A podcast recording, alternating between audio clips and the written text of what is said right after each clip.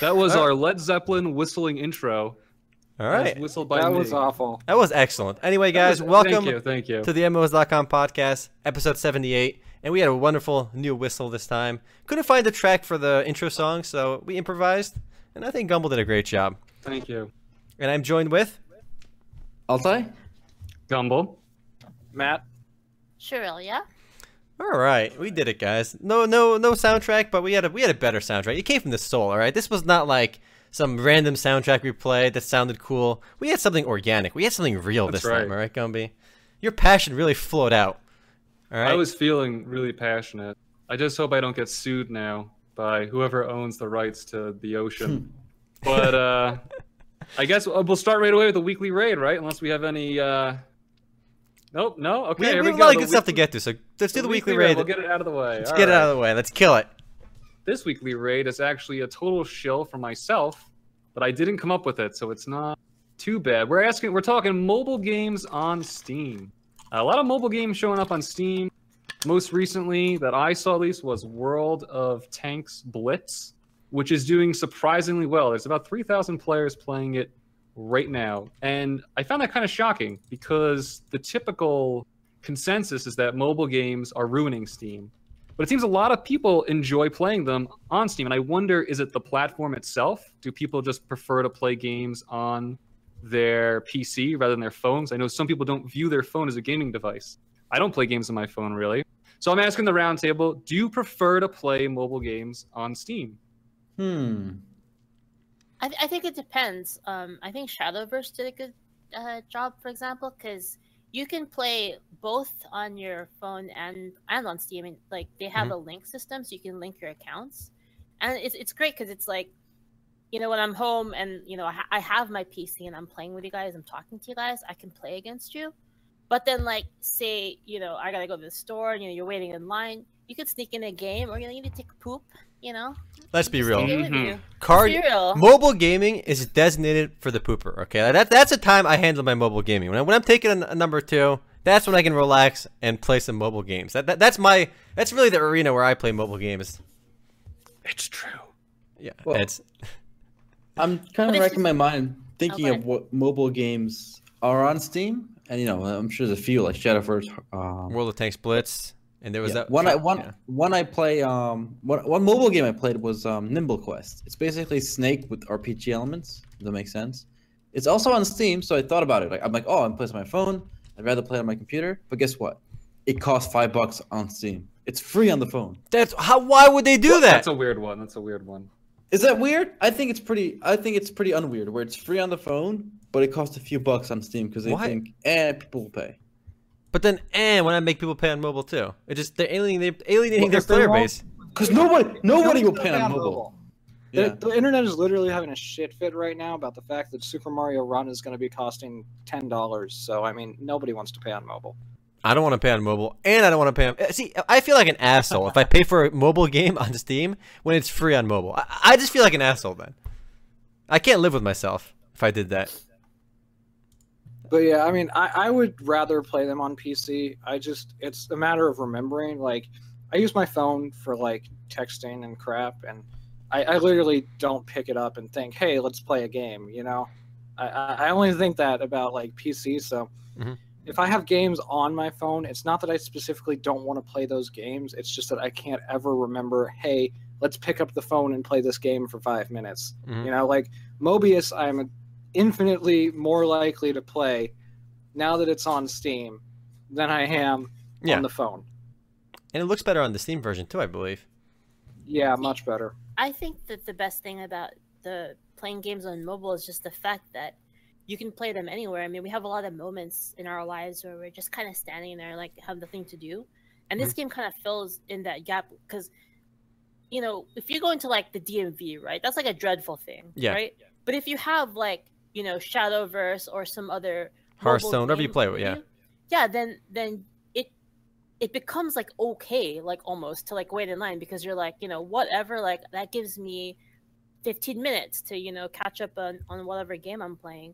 And I feel like that's when I will play a mobile game. It's not really like I take my phone out and I'm like, I take out my phone and I'm like, I feel like playing this mobile game. Let me go sit down on my bed and play this. You know, it's never like that for me. And I know it's like that for my mom too, because like my mom takes the train to work, so she plays a lot of games that she normally wouldn't play. For example, like Shadowverse, she would never play that game, but because she's on the train and she has nothing else to do, you know, your phone's already with you. It's not like a DS that you have to like, you know, consciously take with you. So that phone is like something that's, you know, part of your life already. So you take it and it's already there. That's fair. I think for me, I think the key is Shadowverse works for me because I play it on PC. The key is for me, it has to, I have to want to play it on PC already, and having the mobile extension is great. So it's, I think it works if you, you know, like I think World of Tanks Blitz is going to work really well because you can play it on your mobile device and you can play it on PC. Just having that connection on being able to play on both platforms is a huge plus. I mean, first of all, World of Tanks Blitz is pretty hilarious. Just I want to say this really quick because this is World of Tanks Blitz is a mobile remake of our PC game that is now remade again to be on PC this time, because it was just a remake. It just, it goes in circles. It's pretty hilarious. It was made to be mobile, but then it was remade to be PC off the PC version. Just a little silly. Here's a good question. Why doesn't Steam have a whole section where they literally reach out to all the big mobile game makers, right? To also be on Steam. Because, like, for example, Candy Crush. Like, there are a lot of people like us who are on the computer all day, right? Yeah. Who might play some of these idle games or Candy Crush games on our computer. You know? And this this proves the market, too. This is, again, thousands of users on Steam alone playing a mobile game. That's huge. I wouldn't be surprised if we see full integration between mobile and Steam, or to some extent, maybe not full. And you will be able to access those mobile games through Steam, because why not? You're broadening your player base. Now, I don't know what the cuts are. Sorry, I don't know what the cuts are for Apple or Android. Maybe that plays into it. Gumby, you know, Steam actually has some integration that would really work for mobile games. For example, Shadowverse, I bought some packs on it, and it actually like buys through the Steam store. It's not like a separate thing. Right. Yeah, really? So like I could actually use my Steam credits, because I sold a lot of my Counter-Strike guns. And I can just straight up like buy the gems in game. When I click on buy gems, it goes to the Steam store, so I can actually like just pay for it with Steam money. Also, a game like we showed off Tree of Savior mobile remake earlier, and it looks just like the PC version. I mean, I don't think they're going to share the same server. I mean, nothing's clear yet, but I'm pretty sure that's not going to happen. But I feel like if they did, that could also work really well, because it's a game you can play. People like us who are typically more PC gamers can play on the PC, and then also when we're on the go, we can get some like a little bit of grinding in, you know? Like when you're at the DMV, you can get a little grinding in. For me, if it's available on both and it's a game I care about, then the mobile extension suddenly has huge value to me. But if it's just a mobile game standalone, it's hard for me to get personally invested into it. But if there's that connection with PC, I care about it. And that's why Shadowverse and card games work really well. Hearthstone and Shadowverse are both a distinct category of card games. That's why it works so well. And it could work with Tree of Savior mobile remake, assuming it does the, if there's a, you know, no, same server. There's no chance. There's zero. I agree. Yeah, but the concept works because we have a game like a game like Lineage Eternal coming out soon, which promises the seamless integration. I think that could work remarkably well. Well, is it still promising the seamless integration? Because we saw that video, but yeah. I went over the whole website, and I haven't seen anything about the integration. They could be backpedaling, but that's, you know, that could be our next topic. But yeah, like they said, or RGJTav said in chat, that's what Adventure Quest is aiming for. Yes, it's kind of sucks that it launched in such a like content light state, because I feel like literally all they needed to do to be semi-successful compared to where they are now, especially with all the nostalgia that's behind Adventure Quest, they just needed more content, and it could have been there. Let me show you guys something. This is kind of proof that you can. Is kind of heading in the right direction. The fact that this exists, right? Like, I know I used it a lot for Fate/Grand Order. Yeah, BlueStacks, for example. There you go. And a good example. I mean, this is true. Steam is going in the right direction, because I've seen Shu play Fate/Grand Order. I've seen some of these mobile collectible, like mobile hero collecting games, and some of them they look pretty good. But the only problem is I don't want to play on my mobile device, and these emulators are so janky. No, because also like it's laggy as hell. Like with some of the games, like Fate/Grand Order is like lags so hard. A lot of these games. Okay, but what does this have to do with Steam? It proves there's a market. It proves a market, so Steam should or might do this. Okay, I think here's my prediction: Steam won't do it. I think Steam is kind of losing its Steam. Aha! Steam, yeah, that was good, man. Okay. That was good. Do you guys remember Steam machines from like 2 years ago? Yes. What happened with that? The Steam OS and all that? The Steam controller? It didn't work. They gave up on it. Yeah, they gave up. So when this stuff happens, I think the Microsoft Store is going to be the way to go. So Microsoft is going to kind of hammer down on like its OS. And there's going to be like, okay, if you guys install Windows 10 today, there's already a few built-in apps like Twitter. There's like a Windows 10 Twitter and a Windows 10 Skype and a Candy Crush. Have you guys noticed that? There's a Candy Crush built into your Windows 10 if you do a new install. I have Candy Crush Soda Saga installed right now. I just checked. Yeah. Search Candy Crush in your search bar. It's in there. But you didn't know that, right? I didn't know that, no. I didn't know that, no. Yeah. Okay, holy shit, I'm playing Candy Crush. Me too. I'm playing Candy Crush right now while we speak. Let's do it. Yeah, me too. Okay. So here's the cool thing. So right now they're not really pushing that, right? But it's there, and they can push it because they own the OS. Mm-hmm. So I think it's gonna be Microsoft who kind of. Right. Here's the problem though. It uses the default settings on the speaker, so I can't mute it. So I have to close it. All right. Yeah. Okay. Well. But okay, whatever. Yeah, you can't stream it, right? Yeah. Yeah. But you get the point. Like, I think it's gonna be Windows and Microsoft that push mobile onto PC, if that makes sense. And you can actually already play games like Ordering Chaos 2, which is like a mobile MMORPG on the Windows Store without having to download. It's a mobile game, but it works on the Windows Store. There's a handful of games that already work that way, which is pretty cool. Okay, here's the thing that people don't really process though, and I know they've seen it, but they don't process it. Microsoft is in the position to merge PC and mobile because of the Universal Windows Platform. In fact, even before World of Tanks Blitz was on Steam, a PC version already existed because of the Universal Windows Platform, because they had it out on mobile, on Windows Phone or like Windows RT or something, and it worked automatically on Windows 10 through the Universal Windows Platform. That's awesome. I mean, they could do it. I mean, I think we'll move that direction too. But and they're not gonna do it because they're so smart. They're gonna do it because for some whatever reason, it seems like Steam kind of dropped the ball recently with new stuff. Whether it's in, like I said, Steam OS, Steam controller, Steam machines, they just can't cut it apparently. So, but for me to get excited though, I want to see more games like if we ever see the true integration of Lineage Eternal, because again, the video from earlier, you know, you see this guy playing on his mobile device and on the PC the same exact game. That could work really well because as primarily a PC gamer, I feel more invested if I'm playing the same game on my mobile. And just before we move on, here's the thing I think about Steam, right? This is going to be a really unpopular opinion, but I'm of the mind that Steam just got lucky. But everything they've tried to do in terms of like new initiatives since has failed, which kind of proves that they just kind of got lucky. They're not really like that paragon of PC gaming that everybody thinks they are. Well, they got the timing right. Super arrogant. They're super arrogant. They thought they could launch an OS and a hardware and stuff. And how many employees do they have? Like a few hundred, right? Total? Yeah, barely. Come on, like Microsoft probably has thousands of people dedicated to just their OS, right? But it's not always how many you have, you know. It's not always. Well, I know. But the point is, you can't just have like 100 guys doing, you know, Steam, you know, 360. It's total exactly 360. The numbers updated earlier this year due to a lawsuit that came out. 360, and that's for all of Steam, all their first-party games, you know, like help, you know, their first-party development stuff, and all their experimental stuff. Like, come on, you can't do that. So they're kind of reaching. I think Steam got, you know, lucky with the timing. They were at the right place at the right time, and they established themselves as the marketplace for these games. And that really, I think luck is more important than like business acumen or skill in many aspects of life. So I mean, they did get lucky to quite a degree. All right, True. I do want to talk about Lineage Eternal, because that's a big game. We just got big news for that though. But however, there's something I have to bring up first, all right? And we dropped the ball a little bit last month, all right, guys?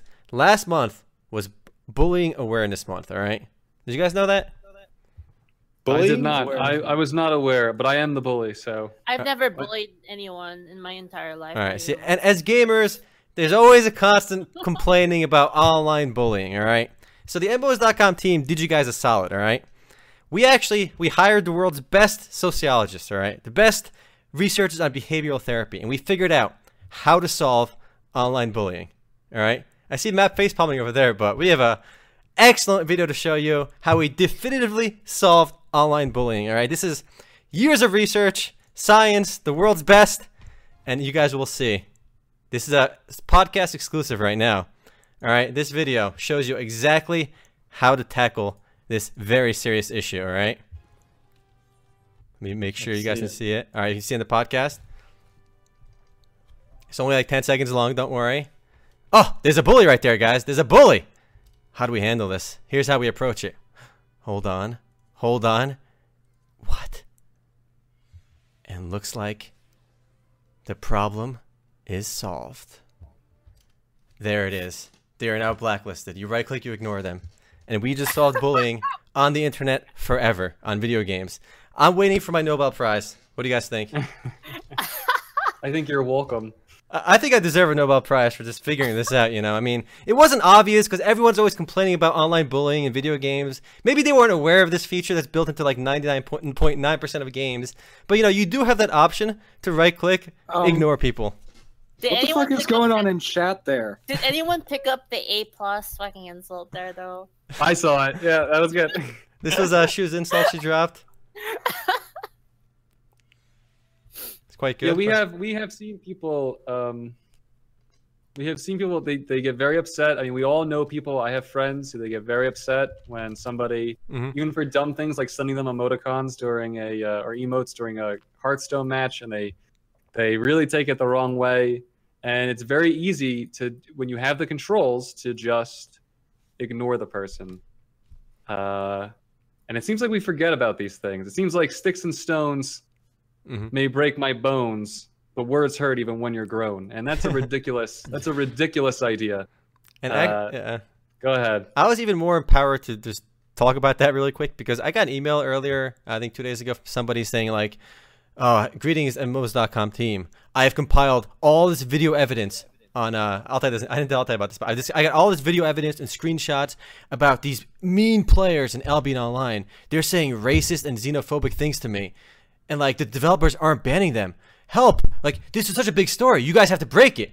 I'm like, oh my God. And I just replied that I'm not really interested. You should just block them. You know, he's like, no, but they're doing all this and this. We have video evidence. I'm like, are the developers doing it? No, no, no. The people in the game are doing it.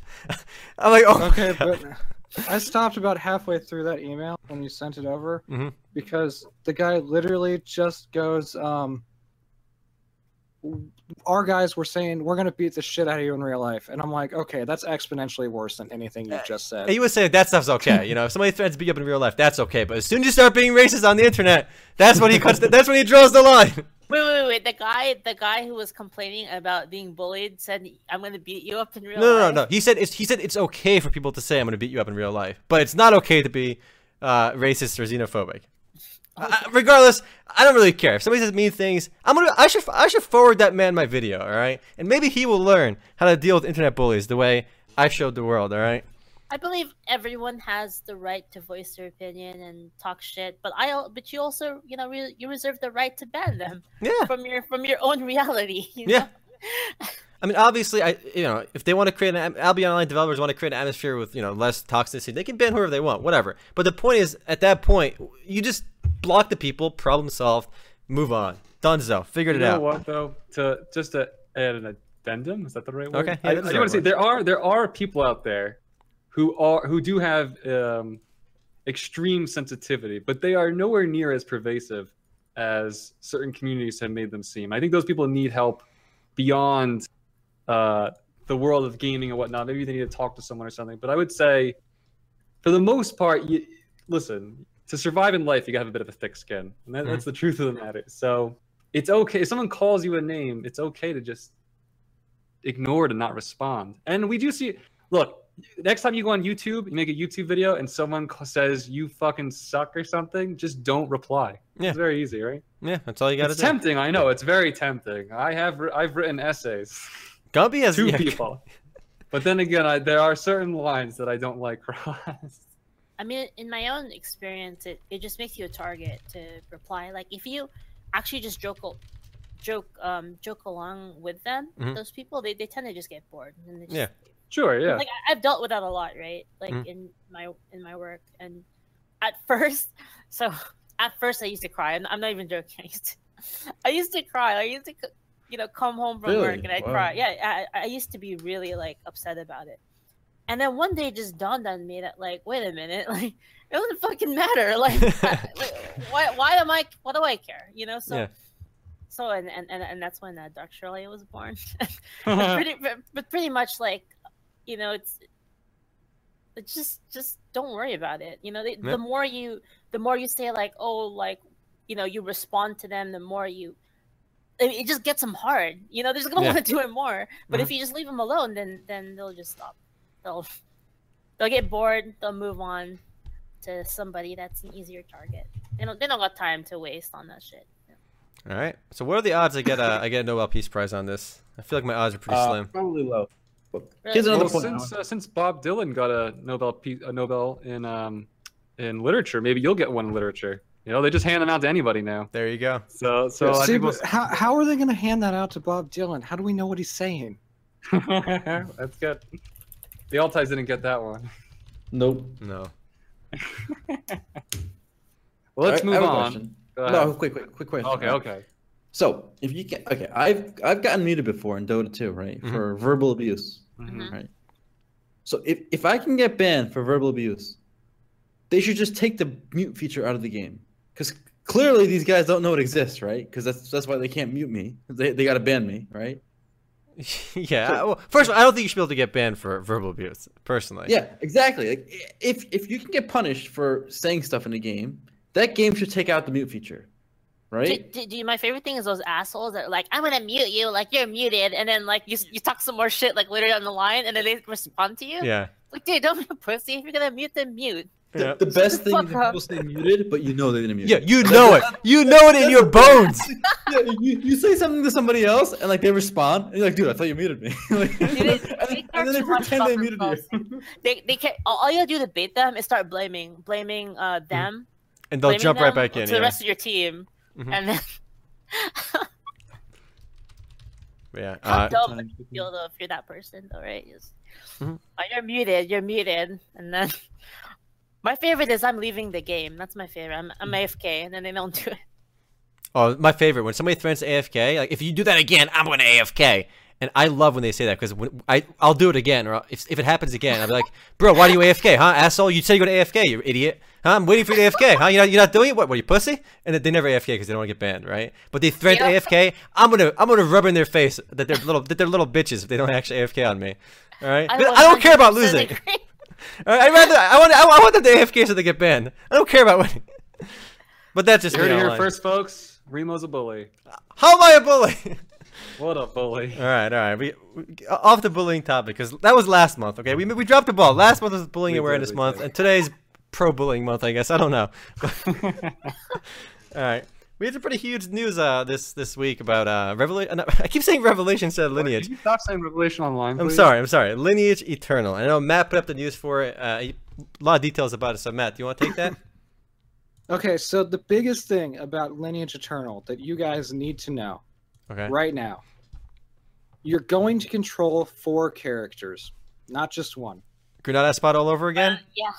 But wait, you actually only control directly one at a time. But the rest of them follow you around, and you can switch between them with F1 through F4. If all the stuff that I've seen all comes together and makes sense. Now, what other sites don't seem to have caught on to, the website says that you collect them.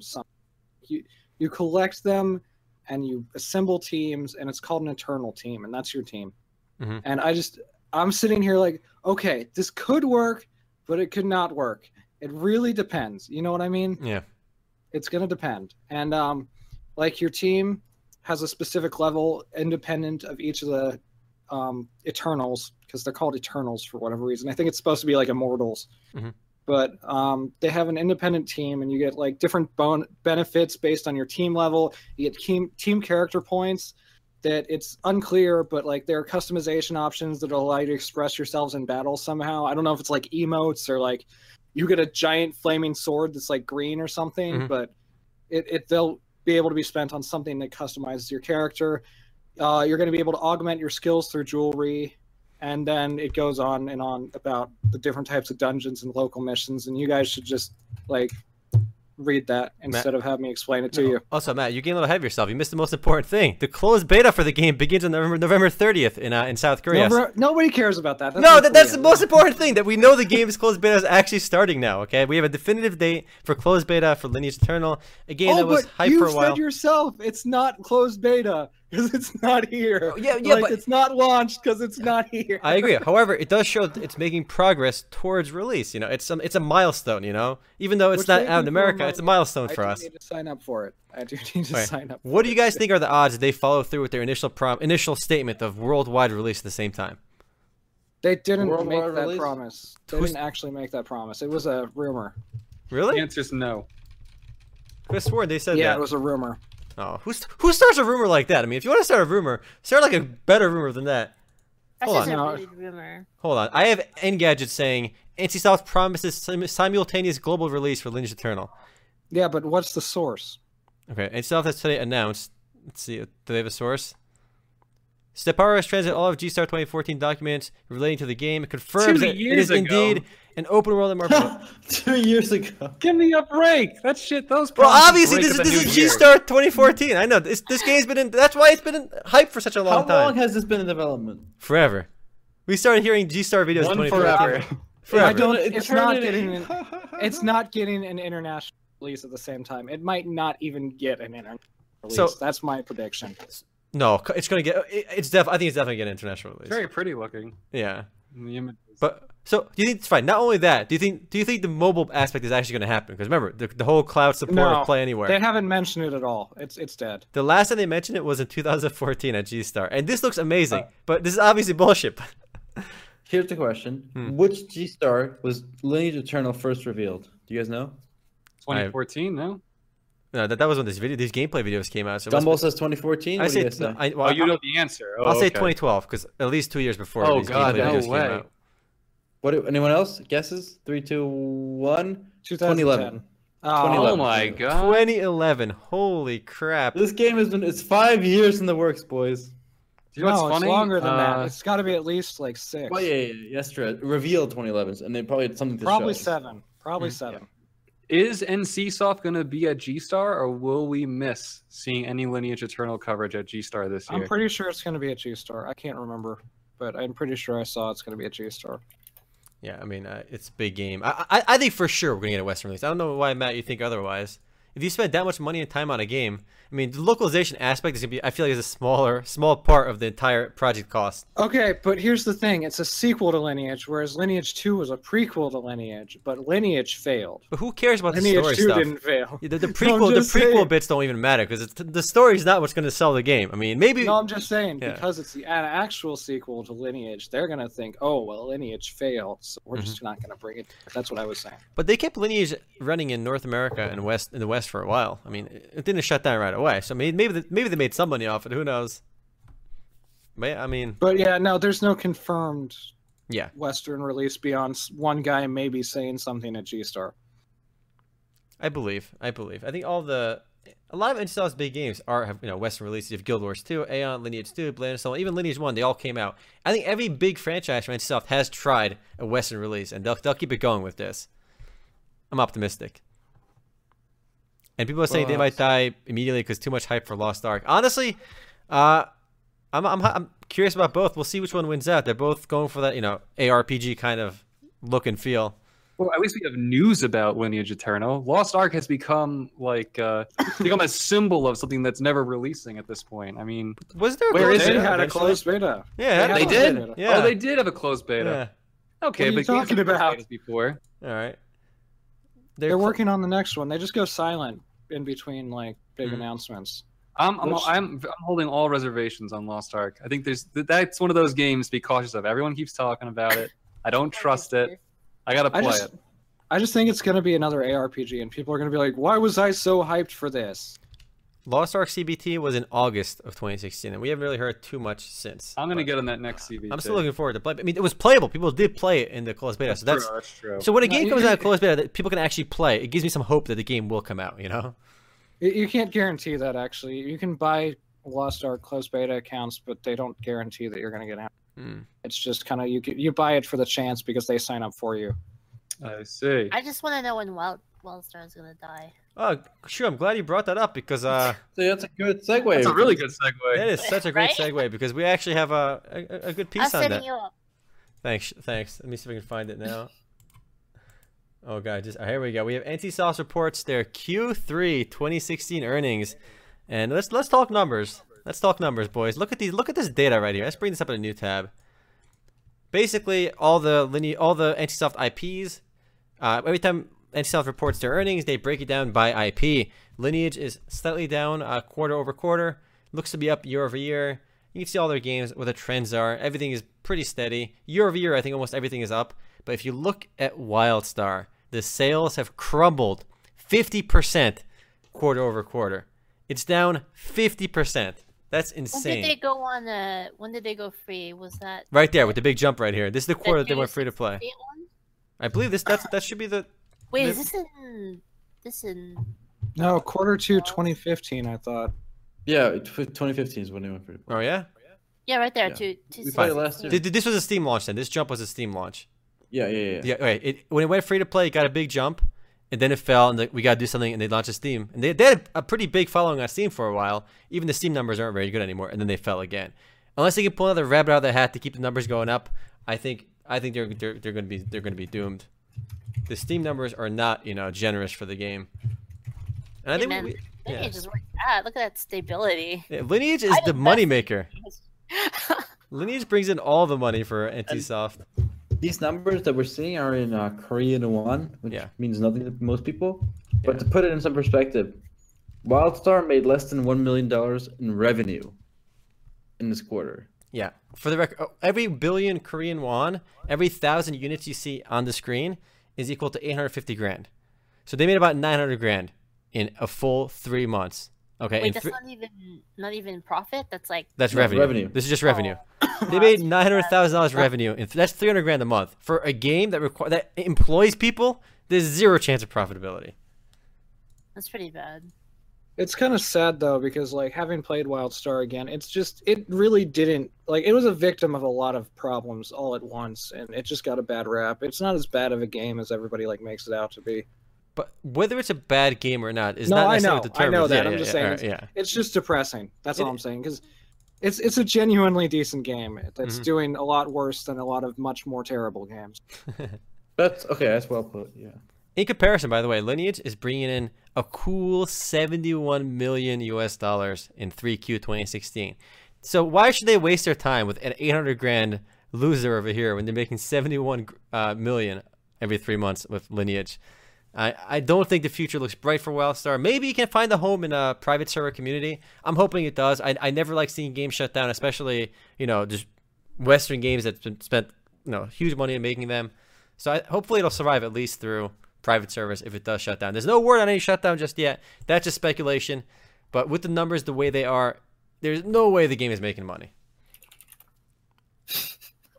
Predictions, Shu? Predictions when it's going to shut down? Yeah, Shu says she disagrees. She can't wait for it to shut down. She you just wanna see it bleed and squeal. I just don't like it. Predictions on shutdown announcements. Let's put it down. I want to write down who's closest. All right, I got the dates ready. I'm gonna write it down. Well, I mean, if you look at this. Okay, so trend, right?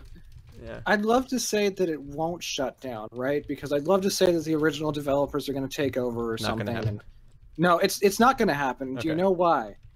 Because Richard Garriott allegedly fought for quite some time to get the Tabula Rasa IP back from NCSoft. It didn't happen. Anything that gets published by NCSoft is just gone when it's gone.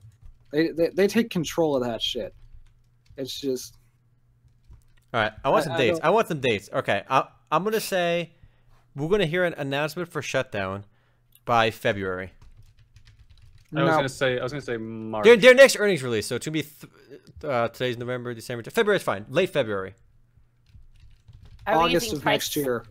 I'd say at least 12 months.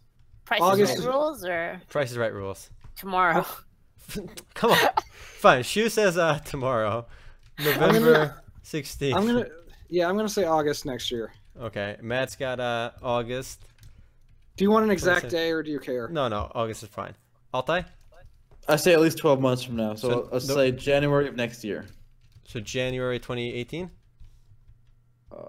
That's generous, Altai, but all right. 17? Look, 17 is like in 3 months, buddy. In like 2 months. You think it'll shut down in 2 months? Yeah, 18. Okay, yeah, 18. We Gumby. February and March? I said February of 2017. So, and then, like, we'll get that. I want these are announcement dates, okay? Announcement dates. Not actual server shutdown. When is it announced that it's going to shut down? All right. For the record. Okay. I'll say April. April 2017. All right, the dates are in. I think I am the. I mean, Shu's obviously the most pessimistic, but unrealistically pessimistic. But even before they announce it tomorrow, that'd be Shu. You would have such you know clairvoyance. If they shut. Shirley is not being pessimistic. She's being biased against it. That's different. She's hating. She's twisting the blade. The payout should be huge if they. All right. Well, announce it tomorrow. We got the numbers in. All right, we got the numbers in. We'll see who pans out. And a quick look at the previous guesses. Apparently, I still say Overwatch will be free to play within a year, and I still have plenty of time for that. Battleborn, I said 6 months back in September, so I still have a lot of time for that. I think both those bets I have a good shot in. Wow, it's been 2 months, damn. Yeah, it's only been 2 months. I still have most of my bet left for Battleborn. All right, so there's a chance for that one to go free to play still. Actually, talking about free to play, Overwatch is gonna have a free to play weekend, so. Bada bing. That doesn't mean anything just yet. Scrolls. So I know. Elder Scrolls this weekend. They're all gearing up for the holiday season. But yeah, but do you think making free to play is? No, it's not going to free to play yet. But... So you buy in December. Yeah, I guess they want you to try it and get hooked. I think Elder Scrolls. It's more like they just put out one Tamriel and they want everybody to like see how much it's changed since the beta or whatever, or the last time it was free. And somebody's saying 2K is stupid to go free to play. Actually, wasn't there an event for Battleborn where they tried to rescue the game? Gumby, what was the spiel with that? Yeah, this past weekend, some of the members of the Reddit community, veterans, organized a Battleborn weekend to try and hype up the game to bring new players in and veterans back. And the game, it did reach a new high in terms of player base one, and actually 2K kicked in and they added a whole bunch of bonuses. All of the heroes were unlocked, all the maps were available, but the game wasn't free. You still had to purchase to play. So I think what happened was a lot of veterans went back to the game, but if you look at the Steam charts, it peaked at about 600 over the weekend. 712. And it's now back at 177 as of 28 minutes ago. So I think if 2K had maybe organized with them, if they had organized a bit better, maybe took more time, were able to set up a free weekend, you might see those numbers... Has Battleborn done a free weekend yet? I don't remember. I don't think so. I don't either. I think free weekends are very powerful ways of getting your game out there and converting sales. And I think they really should do a free weekend, generate some interest. And that should have happened along with this past weekend. I don't know what the rules are between Steam and the developer in that sense, or publisher. But at this point, what do they have to lose? There's literally nothing left to lose. You have no players in the game anyway. I mean, your pride is already gone for the game, all right? There's nothing left. There's no hope left. Just at least do a free weekend and get people interested. If they like the game, they'll spend money. It just seems crazy they haven't done it. They're crazy. They do have interesting characters, so, I mean... All right. Also, you guys want... We have talked in the past about mismanaged games, and this is a situation I want to say, okay, look, Battleborn may not be the greatest thing since sliced bread, right? But I think this is... It was a solid game. I enjoyed it. This is being unbelievably mismanaged, okay? It's still a $60 game. Like, you know, say what you will about the game, but, I mean... They put a lot of effort into. There's something here, right? And I think it's being mismanaged to see the numbers the way they are. Yeah, why pay $60 for Battleborn when all your competitors, whether it's Smite, League, Dota, Heroes of the Storm, are all free to play? Yeah, so there's no excuse. I got the business model of launching with $60, you know, and then getting all that money, and then you can make it free to play. Like, all right, just take that money and the BJK and go free to play, and give everybody like a nice something in the game to make up for it. But it is truly being mismanaged, and I hate saying mismanaged to blame a game's failure, but this time I say it's mismanaged. Omer, this is the company run by the guy that insisted that Duke Nukem Forever was good. Of course it's being mismanaged. Is that Randy Pitchford? Yeah. He said back in September, we have some unannounced plans to do a trial version of the game that would be free, and from which retail we purchased along with DLC, but that never happened. Yeah. And that was plans. Yeah, this was in response. This was in response to the rumors, I believe Kotaku put it out, that Battleborn was going free to play, which I think they stole from us. I think we started those rumors. I think we started those rumors first. All right. I think so. By the way, this is how rumors start. We just make shit up, and other sites pick up on it. Right? That's how rumors start. Never trust rumors, you guys. Never trust rumors. They're always bullshit. Including our rumors, they're always bullshit too. Just throw it out there. Half the players is Wildstar right now on Steam. Hold on, I'm gonna bring up a really good bullshit rumor. Yeah, I love bullshit rumors. Is it from MOS.com? No. Okay, you ready? I'm ready. Do you guys remember this? Right there. I'm very excited. Where is it? Link on. Oh, you put on there. Yeah, rumor. Blizzard reporting StarCraft HD. Oh yeah. That didn't happen. Hyped. Nope. All right, you guys want to talk about more rumors? I got some great rumors over here. Look at this, the original Battleborn free-to-play rumor from Polygon. It came out on September 29th. Do you know who beat him to that rumor? Do you know who beat him to that rumor? MMOs.com, all right? We made it up before they did, all right? I even said this. We even said this week. But we were wrong. We were wrong. I think at this point, I think you guys are right. I mean, they need to do something. This isn't working. Yep. I do think there's that management, it's arrogance and pride that's doing this. I think that does. Remember, it's humans that run these things. This is victims of their emotions. We're still talking about Battleborn, right? Yeah. Yeah, I don't think the game is even that bad. No, I liked it. If it was free to play, I had a chance. The only thing that they're victims of is Randy Pitchford. I'm insisting. Yeah? Would you call him out? Like, I think he just did. Yeah, yo, come on, the MOS.com podcast. We'll talk some shit, all right?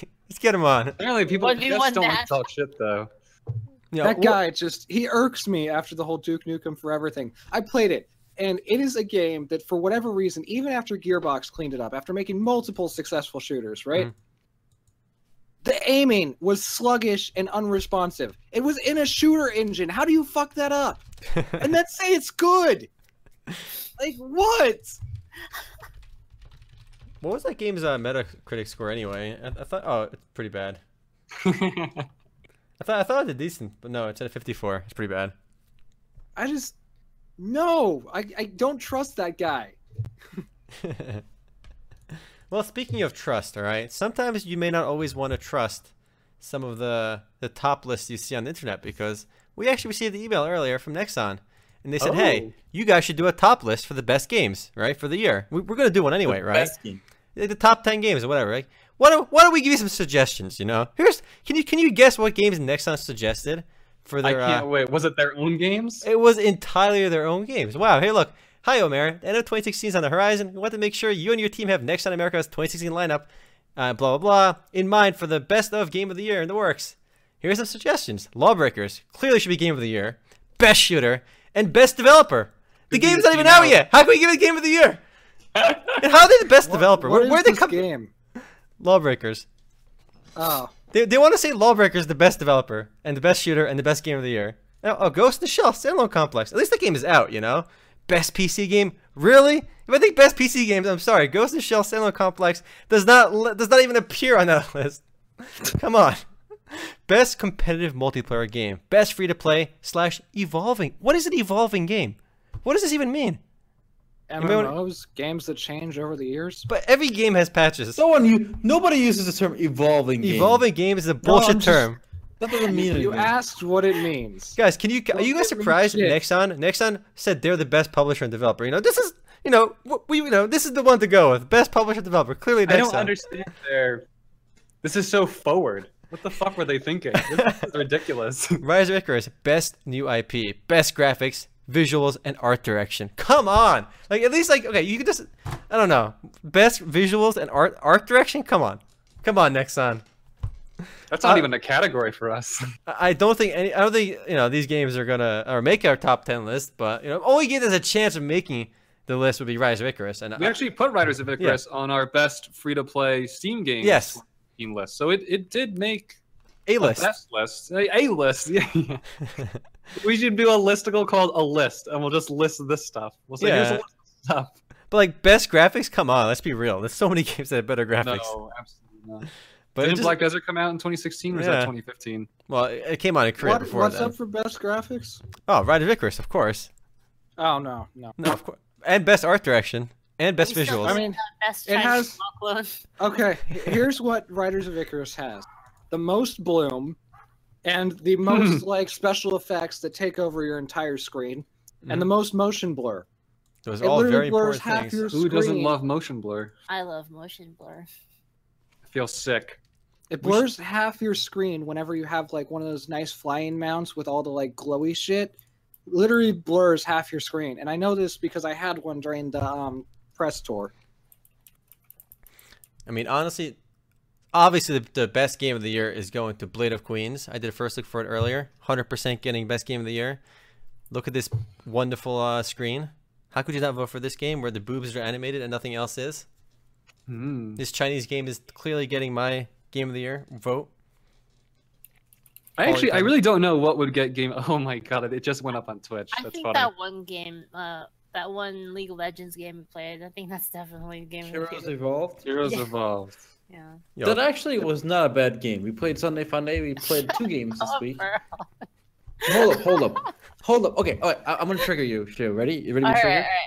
Okay, so I was playing it for the first time. Sean was playing for the first time, and I'm not sure about Matt. Okay. Yeah, first time. And all three of us who don't play League much, we said this game looks as good and looks like League of Legends, if not better. You know what? It was different about it than League of Legends. Oh my god! I was winning. I was getting lots of kills. That was the big difference for me. But didn't, I don't know. Didn't I kinda... it look just as good, if not better, and played just as... It was fine. It played janky. What are you talking about? The graphics were okay though. I like the softer graphics, League style. Wait. Okay, the one problem it had is the spell animations. I think we all said this. The spell animations were like really like low, like low key. Like you couldn't tell what's going on.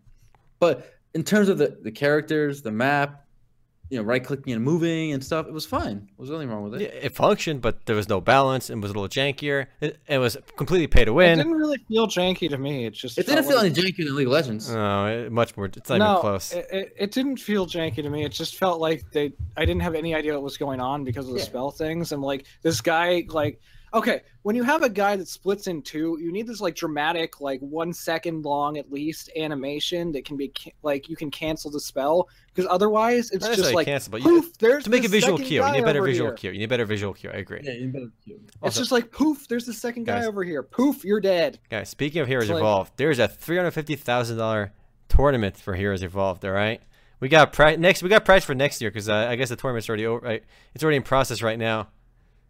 First place gets 177 grand. Then MOS.com team's got to polish up. We should. Yo, I would sign up for that. Yo, we gotta do is buy all those items and we'll win. Yeah. Buy all those items. no. Right? Yeah. You guys are doing it wrong. You have to spend like $100 on that pay-to-win champion.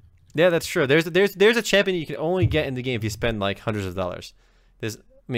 I've said this before, but one last time I want to mention it. This game is a MOBA, but it's stupidly pay to win because you can literally pay money, real life money, to res instantly. To get rid of the spawn cooldown, you can pay money. There's no other way to do it in game for free. You can just pay money to do it.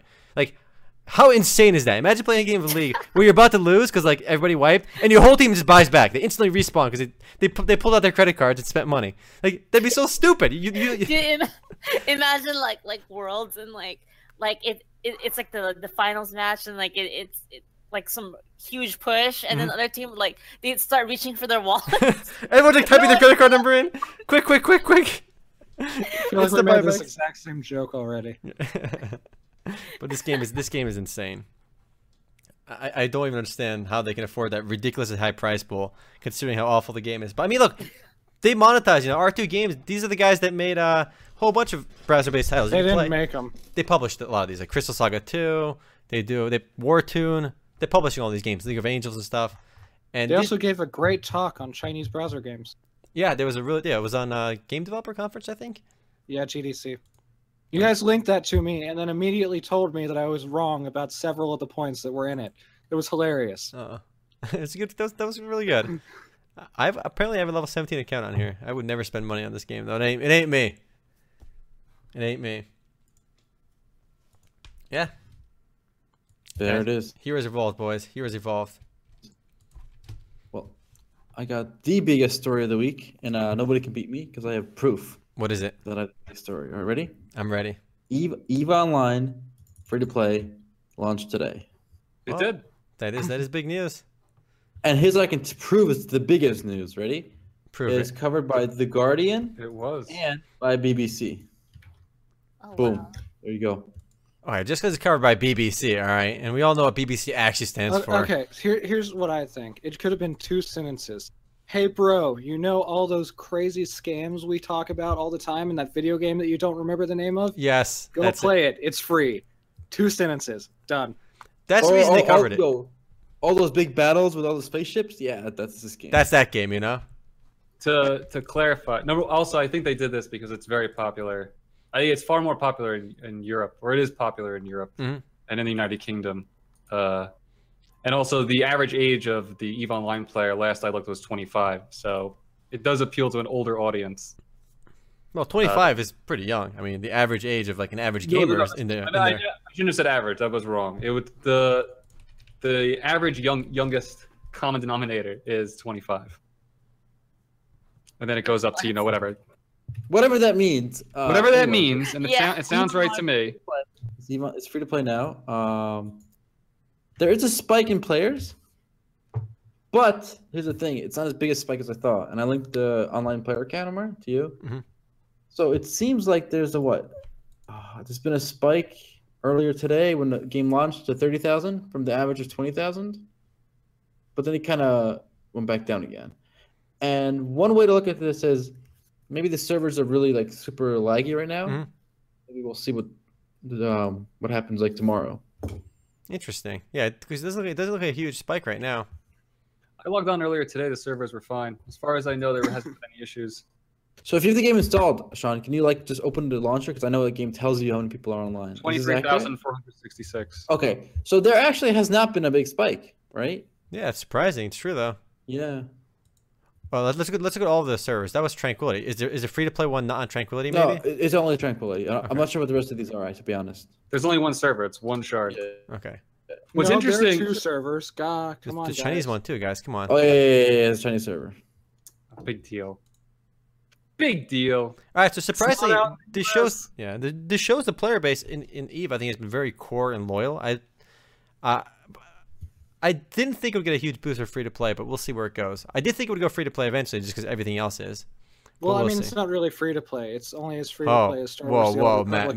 The front page of BBC says otherwise, all right? And The Guardian. EVE Online. Who I trust? The real journalists at BBC are saying it's free-to-play. All right, we got BBC. Where did your background go? You're a floating head. What? You're a floating head right now. Oh, there we go. All right. See, look, we got BBC saying EVE Online becomes free for the first time. And literally, EVE Online goes free to play from The Guardian, all right? Who are you going to trust? All right, just so you got to trust MOS.com when we tell you what the definition of MO is, all right? If you disagree with us, who are you going to trust, huh? Some random asshole on the internet or MOS.com? Come on. Yeah, but it's not free to play. It's just it's an unlimited trial. Listen, there has been a distinction. There has been a fairly big spike on Steam. Compared to the average player base, which was in the last 30 days about 800. Yeah, it's pretty huge. And as of an hour ago, it's 2721. So actually, when you look at this chart and you see those extra couple thousand players, a lot of it's coming right through Steam. Yeah. Interesting. So this is a good measure of it, at least. I'm going to install it as well. If you haven't played EVE before, right, and you just see it now when it's free, you're going to play it through Steam. Yeah. All the existing players don't play through Steam. So... Yeah, well, I think the Steam version blocks certain extensions, if I remember reading correctly. And that's why a lot of people don't use the Steam client. But so EVE Online actually does report its player numbers in the launcher. How many games do you think would do better if people could load it up and see, oh hey, there are 4,000 people playing right now? But here's the reason they don't do that, because I feel like even when they launch and launches strong, they're scared that the number might dip later, and then when they see a lower number, they might stop playing. But EVE isn't afraid of that. EVE is not afraid. You're right, but a lot of games are afraid, I think, because If you have a big number, you want to share that number, because an MMO's player base is everything. You want a big player base that sells itself. I mean, if I see a game with like 10 players online, that already is a huge turnoff. I don't care how great the game is. It could be the greatest, most fun thing ever. But if it's an MMO and it's got nobody playing on it, it doesn't matter how good the core gameplay is. Because MMOs are beyond just the core gameplay. There's a lot more is going on. I'd be willing to bet EVE's had it since the very beginning, though. Yeah, EVE has been very good with it, I agree. Okay, here's a good listicle. MMORPGs that list their player base, like online concurrent players. RuneScape does it too. They're proud of it. Right on the homepage. Yep, 75,000. It's absurd how popular that game still is. Yeah, it's still super relevant despite its age.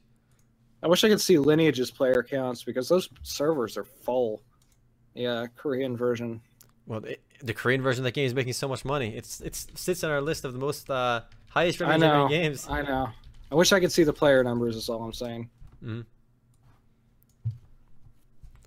We got the most profitable MMOs. It's crazy. Lineage 1 is still making an absolute killing at $339 million. Insane. Guys, we had some Perry Chronicles news as well. I know we got hyped about it earlier, so we'll throw it out there. We got a whole 15 seconds of gameplay, guys. Not even gameplay. I wouldn't even call it gameplay. Okay. Yeah, it's better than the Pixar logo we got last time. Since we love speculating, I'm going to throw out my speculation about the Perry Chronicle trailer. All right. These are the playable characters. Not classes, characters. These are the playable characters. That is my speculation. I don't want there to be characters. I want classes. That's what this looks like, though. This looks exactly like playable characters. Can you guys link it? In the... Yeah. You know, in the description, they called it Battle Animations Trailer. Let's see this. I'm hoping it's on a character-based system. It might be. We don't know yet. And they're going to show it off at G-Star. We'll know then. We're going to have a lot of G-Star news to cover next week, because G-Star is beginning on November 17th. A lot of fun stuff to cover. Why is it silent? Yeah, what the hell? No, it's supposed to be. I don't understand why they chose to do that. They just didn't make the sound animation, the sound files. Maybe I don't know. Maybe it's not finalized or something. Who knows? More importantly, though, what has everybody been playing this week? I'm curious. Okay, so yeah, this week I've been playing a lot of, or I had been playing a lot of Steep. It ended yesterday. Steep's pretty awesome. All right, talk about Steep. What is Steep? Tell everybody what is Steep, because it's an oddball game I think a lot of people haven't heard of. And actually is an MMO, technically. Okay, so you guys know the crew, right? So take the crew. Right. Imagine that you're a snowboarder, skier, paraglider, wingsuit glider in the middle of the Alps.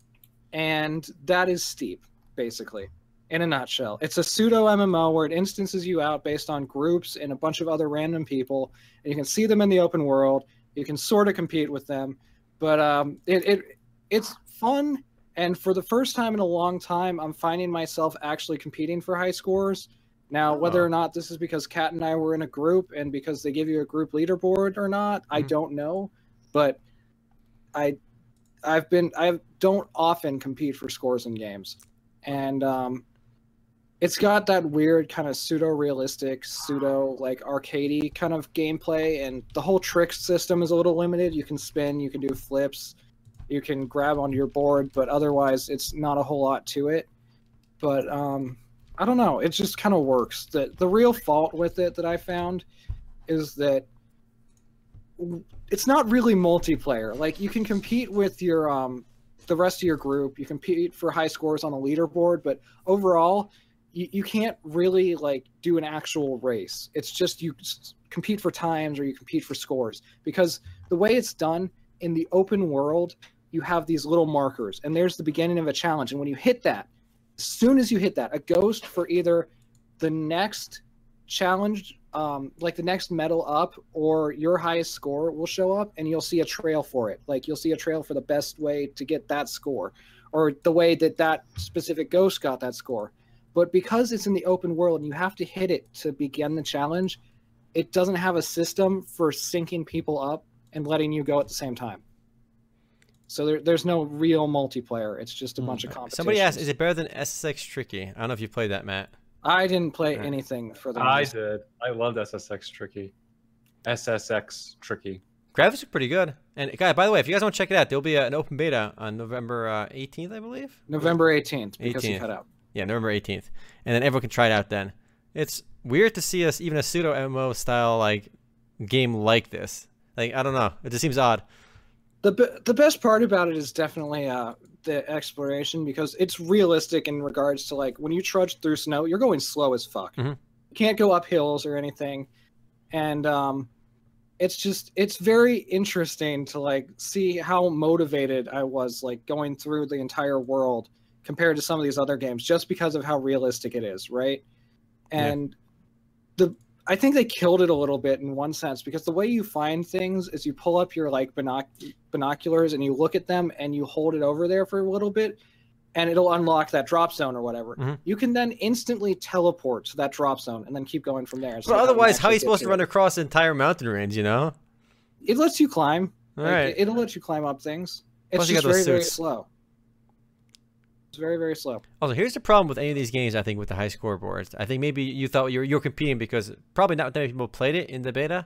But, I mean, when these games are out for a while, it always feels like leaderboards in every score-based game like this, it feels like they're almost always unreachable. Because some asshole plays all day, and he optimizes it completely, and the next guy also optimizes it as much as he can, and it's almost impossible to even begin to look at the leaderboards until you've already sunk countless hours into it. I think that... I want to share a funny thing.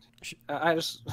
You go, you go. All right. I'm going to put this in podcast, but here's a funny thing that I recorded. So basically, when you do the wingsuit flying, right, you instantly come out of walking mode. And what it does is it sits you in a spot, and the next, like, leap, like, push on, tilt on the stick, like you see in the video that's been playing in the background, you jump. So... it lets you do that anywhere. So that is me jumping into a banner and immediately getting KO'd. Because of how dumb this system is. Oh my god, you just got KO'd from point blank range hitting that banner. Like, what's going on? That is the dumbest thing I've ever seen. It's pretty hilarious. It made me laugh so hard. And one of those retweets right there is one of the game designers from Ubisoft Annecy. So I really hope he sees that and goes, wait, this is a dumb idea, and fixes it. Hopefully. What were we saying about leaderboards? Yeah.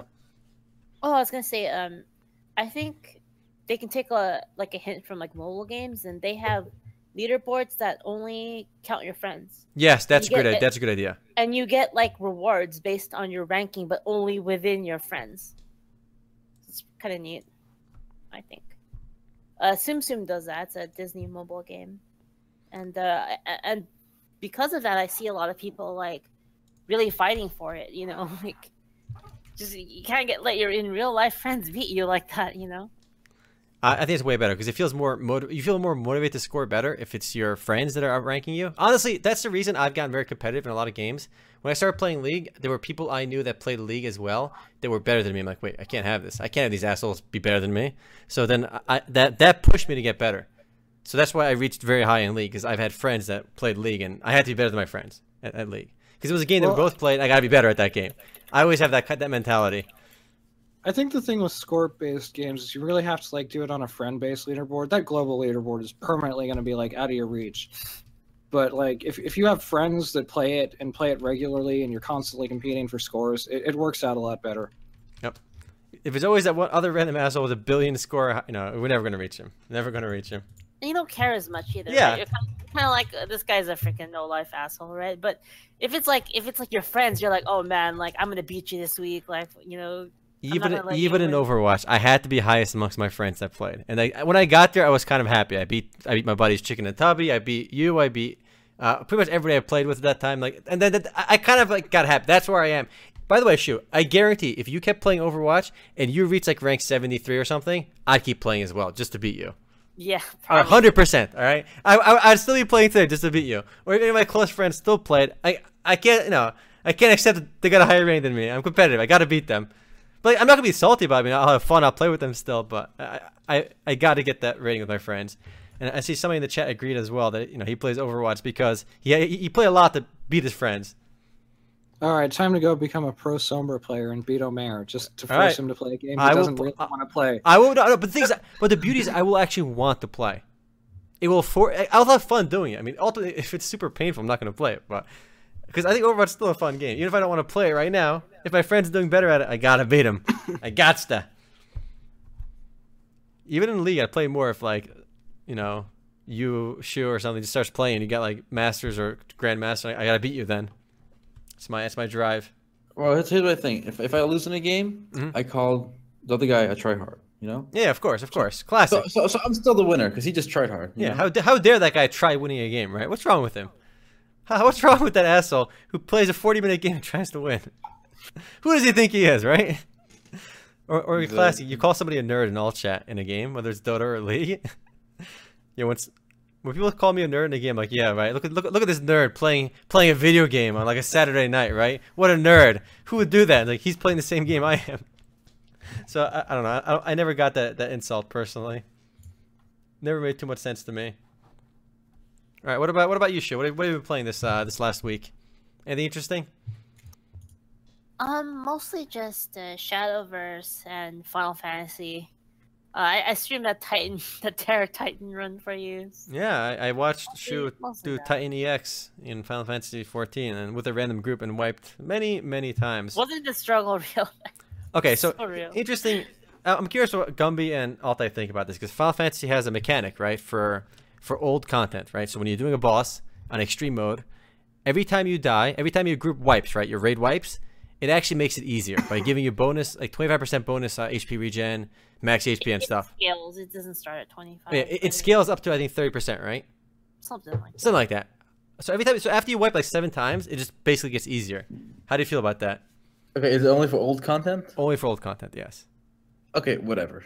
I don't care. It still nags me. I mean, I haven't even done it yet, but it nags me. It's cheesy. But think of the other cheeses other games do for old content, where like you can solo Molten Core, right? If you have like level 70 or whatever. Okay, yeah, so they sync you in Titan, right? They still sync you. Yeah, oh, so you still like sync down. Here's the thing though, like, what's the percent per fail? What's the percent per fail? I think it peaks at 30%. You might get 5%. Is it 5-10%? Probably 5, yeah. So you 5% max HP. That's not a big deal. Max HP regen. No, but the principle of the matter. Listen, if you want to do an easier mode, if I fail 6 times, I am really not gonna give a shit. If you fail 6 times, the game should say get good. All right, the game should tell you to get good. And you should be punished every time. You should get -5%. I'd be okay with -5% every time, because that way, you know. Because that'll encourage people. No, but that's only on extreme. The point was the dungeon was on extreme mode. Extreme doesn't mean we're gonna hold your hand. There's still the normal mode, which you can face roll easily with your eyes closed. Okay, well, it should be optional, right? It should be like an opt-in thing. Like, do you want to get an extra 5%? You know, like it should come up at the end. You can actually remove it if you don't want it. But the fact that that's not a big deal. But you get rewards for it. There's no reason to remove it. No, hold on. Again, this is only for old content, right? Yes. Okay. Okay. So we have to compare to how other games handle it. Here's the thing. The game syncs you.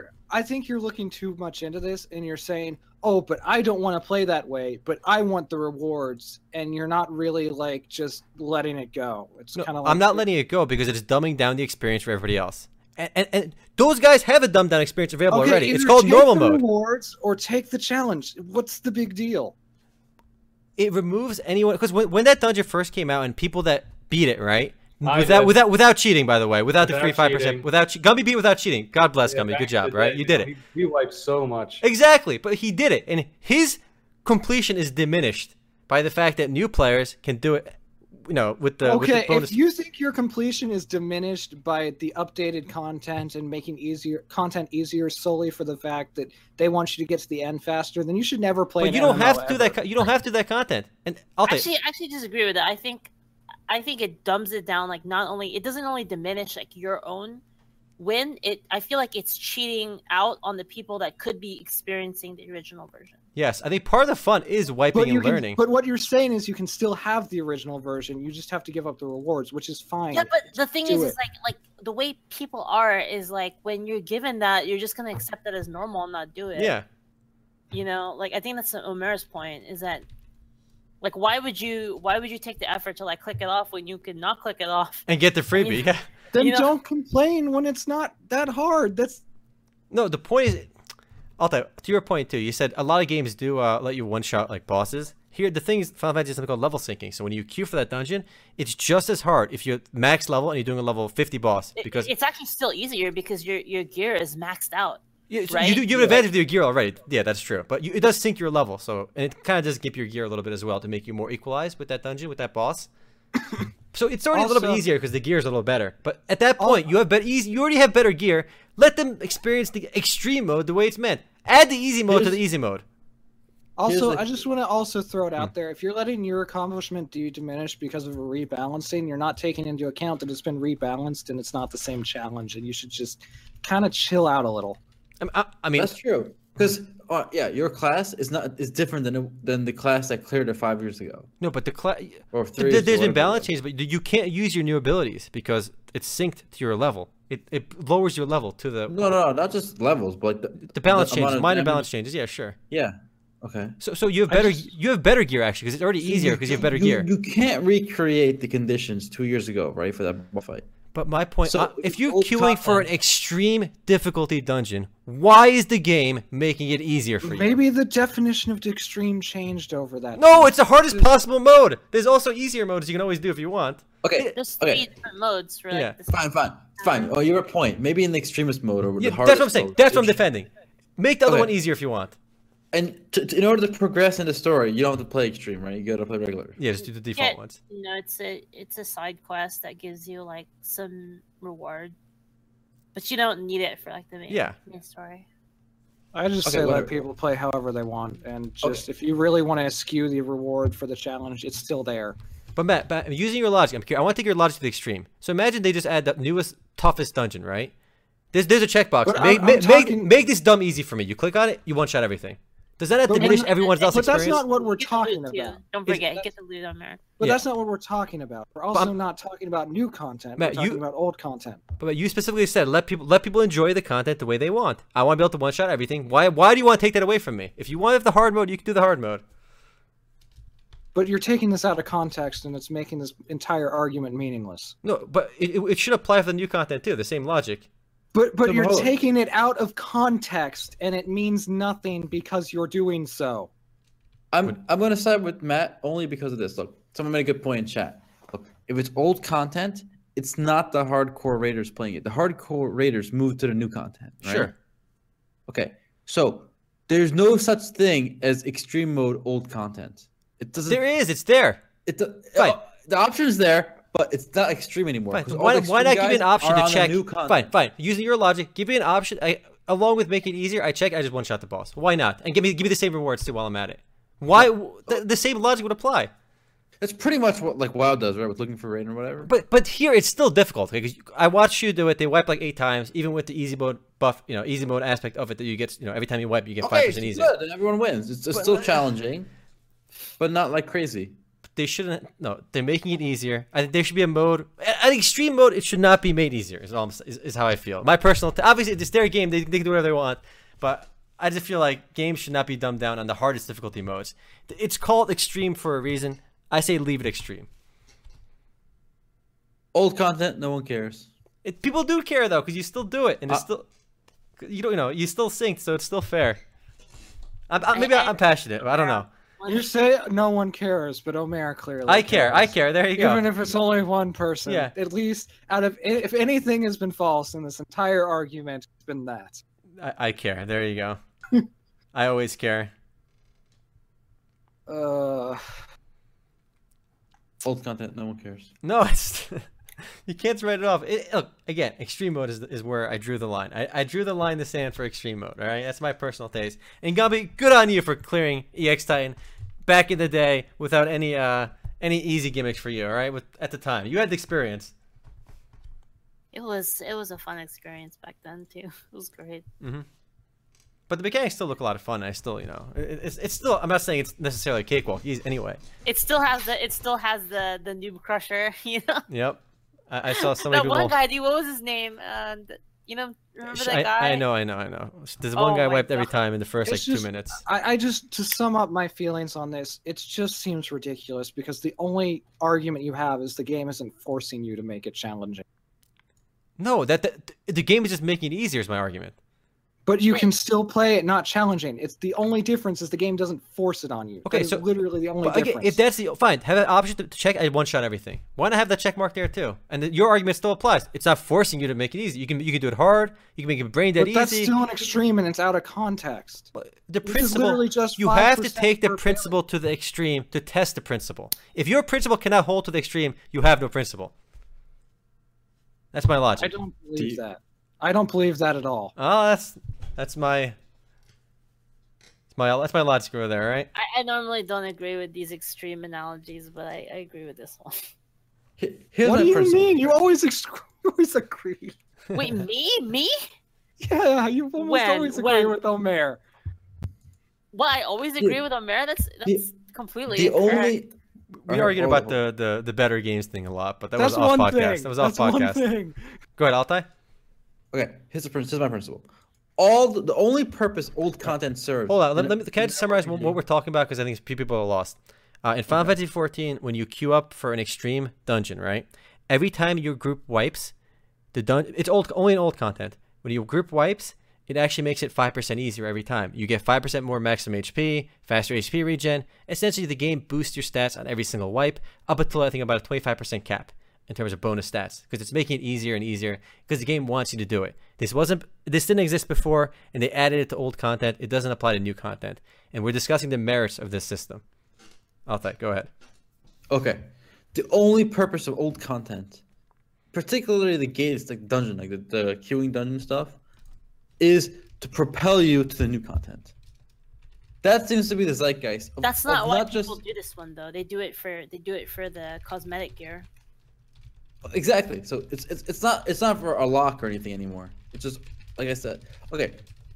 And the fact that it's cosmetic is even better because it's just there for the casuals to farm cosmetics, right? For people to farm cosmetics, they get rewards for it. Yeah, you get stuff. The casuals, yeah. Well, everyone, not just casuals, everyone. No, the hardcore people. The extreme players are on the new content. And it's the thing. I looked up the hardest raid clear rates on FF14 different servers, they're really low. Very few people today have cleared the hardest content in FF14. Good, right? Yeah, that's good. Now everything before that is trivial. It's for the casuals to farm their little ponytails or whatever. No, it diminishes the experience for everybody else that did it before. It doesn't because you still had the accomplishment of doing it then. If you have a slope, Continue. Let's put this in Steep. If you have a giant slope and it has a bunch of rocks and you have to really go through it, right? And then they remove all of those rocks. It doesn't diminish your accomplishment just because they removed the rocks. You did it then. No, every time you fail, they make the jump easier by making it shorter. That's an analogy. But again, back then it was still just rocks. It doesn't diminish your accomplishment. And if you look at it that way, then there are bigger issues. There's bigger issues in everything, but it's dumbing down the content in a way that I don't like games to go. Okay, Hold up. I'm gonna try to convince you using your logic, your logic, but your thinking. Okay, ready? Here we go. Okay. In any patch of the game, right? Yes. The hardest content is it's aspirational. Okay. Even if nobody clears it, or most people don't clear it, they can look up to it, right? Like, okay. Wow, that's the golden place, right? Yeah. Now, so the current FF14, the golden aspirational raid is still far away from you. Yeah. Right? Okay. But the old raid that used to be the aspirational raid, right? It's already easier by default, by the way. Hold up. It's no longer aspirational, right? Sure, it is. If I never did it, it's still aspirational. No. Let's say they didn't dumb it down, right? Okay. It's still there, just as hard as before, right? Guess what? If you cleared it, right, with your friends, nobody would care on the server. Who cares? I don't care what other people say. Your own self-worth comes from your accomplishment in game. But you won't feel self-worth, you know? Yeah, you will. No, you won't. You'll queue for it once or twice on extreme or whatever. Sure. You'll wipe, and you'll move on. You know why? Because you're not being inspired to beat that because it doesn't mean anything anymore. The point is, it's already made easier by default by the fact that you can have level 60 gear and a level 50 dungeon. That already makes it easier. Okay. So why are you making it even easier? Here's why. Because they did. What? Nobody aspires to clear that because it doesn't mean anything anymore. Yes, it does. You don't have to do it in extreme mode because you can still aspire to whatever you want later on. It's optional. The extreme mode is optional. Yes, but and they did the math. Nobody was queuing in extreme without this. I don't know. Maybe they... Sure. Because you know why? There's no point. No, It's still easier because it's easier than before because you have level 60 gear and level 50 characters. And the mechanics are kind of, you know, meta, right? Everybody knows, looks up guides online for it now, so it's a little easier by that. Is it fair to say they basically wanted it to be on farm mode for the casuals? It's not on farm mode. It's still somewhat difficult. There's still a little difficult, but whatever. You can dump it down 30%.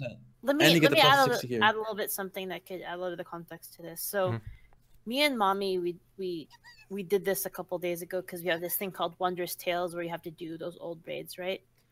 So me and Mommy did this, right? And we had like this guy in there who, like, you know, he's clearly never done Titan before, right? And he was saying like, oh, you know, I got through like level 1 through 58 with no lag, and now I'm lagging, right? And he was like a total shitter. Like he was just fucking bad, right? Mm. He died. He straight up died in like the first phase of the fight, right? He's laying on the floor. He's unresable because he's like down off the cliff. He got knocked off the cliff, right? Me and Mommy, because we know how to play the game really well, and 2 tanks, we carry that, 4 people. Everyone else died. It's an 8-man raid. Everyone else died except the 2 tanks, 1 DPS, and I was the killer, right? We beat the encounter, right? And so that guy, he passed the encounter despite being that, despite being like a duker, right? And I'm not saying like, oh, it's diminishing the experience. She got cut off. Him, I feel bad for his experience because he doesn't get to experience what it was like. The satisfaction of beating it, yeah. Exactly. You don't have the satisfaction. You literally sat on the floor looking at the ceiling for like the entire thing, and then you cleared it. Like, here's your rewards. And one of those dukers, by the way, got the loot. He won the roll, right? So it's like it's like he got the reward for something that he literally died in the first 30 seconds of the fight. You see what I'm saying? Also, it's like, but sure, here's the problem. If say you guys wiped, right? He would have just ignored it and moved on. He would have kept leveling. He wouldn't have stopped for that to try that again. He would have tried again. Yeah, people do try again if they suck. Yeah, they do, because it's fun to learn and do it. Assuming that everyone, we did it multiple times. You guys are also assuming that everyone puts that much value on completing the raid as you do. If they don't, have the queue for the raid. There's also casual mode for them if they want. If they want to go, herp dirt mode, they got herp dirt mode. All right, they have it. It's there. It's because he wanted the loot. But, like, that's what I mean. Is like that loot doesn't really have meaning if you didn't earn it. It doesn't have meaning anyways because there's better loot. That's what Erhan's been saying. There are things. There's a glamour system in the game. So it's actually all the old loot is valuable because you can glamour it onto your new gear, as well as you get other stuff for it too. Like, clearly the developers don't see it that way. Oh yeah, that halts. You can't say that because that halts all argument. Yeah, the developers didn't see it that way. That justifies any change. Okay, you're admitting that this dungeon is now literally on cosmetic farm mode. Not just cosmetic farm mode, but there are quests that require you to go through old content to be able to get new rewards. I'm timing out of this. Right. Hold up, on extreme more? Sure, you did the Wondrous Trails, right? You had to do it on extreme, right? Yeah. Yes, you had to do extreme to get it. Good. So they don't want to lock out, you know. No, because they want to make the reward valuable, so that they make you do the extreme mode. What's the reward? You get you have a chance to get iron worth like 20 million gil in the game, which is like real world value of at least like 30, 40 bucks. So it's just farm again. Sure, it gives you the best crafting gear in the game to get the Wondrous Trails. The best crafting gear in the game. You can only get by having a chance of doing all this. It's farm mode though. Yeah, everything is farm mode. What? No, it's not. It's not farm mode. There's end game content where if you win, if you beat that, you're the best in the game. You're the best on the server. You're top dog. Sure. It's not just farming cosmetics and farming crafts and shit. Who cares? People want to get it. It should be a reward and experience that people are being diminished. Anyway, we are on this topic quite a bit. But I maintain firmly that it is I think it cheapens experience. That's my fundamental issue. And people can get through it on easier mode if they want to, but don't cheapen the high end experience. All right, so before we get off of this whole what we played this week, I would like to concede, okay, Path of Exile is fun. There you go. You heard it here.